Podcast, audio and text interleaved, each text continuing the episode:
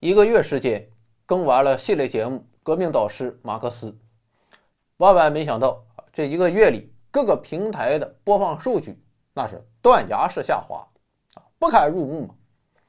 而且据说现在人工智能挺猛的，我们这一群写稿的马上就要淘汰了啊，我的危机感嗷一下就涌上来，再不搞点事情就要凉了。所以为了扭转颓势，接下来一段时间还是会提高更新频率，和过去一样保量啊不保质。另外，从五月份开始，咱们将上线两档人工智能无法替代的全新节目啊。今天就是做个预告。第一档节目当然就是老本行了，各位老板也都清楚，我毕业于中央音乐学院。但后来因为各方面的原因，我没有走上音乐这条道路，而是干起了公务员。后来又辞职，搞起了自媒体。我的大学老师和同学都为我感到遗憾，因为大家公认我的音乐独具特色。别人是歌手、歌星、歌唱家，而我是一个真正的歌者。在这个同质化越来越严重，炫技。越来越无底线，抛弃了歌曲本身精神内核的时代，我独具感染力的唱法，极有可能在亚洲乐坛以至于国际乐坛，开创一种全新的音乐模式，掀起人类艺术新的高潮。其实对于我自己来讲啊，我也很清楚自己不凡的音乐实力，我也没有一刻放弃歌唱梦想，我相信。到某一天，缄默之后，我重回音乐之路，必将声震人间。而这一刻，今天已经到来。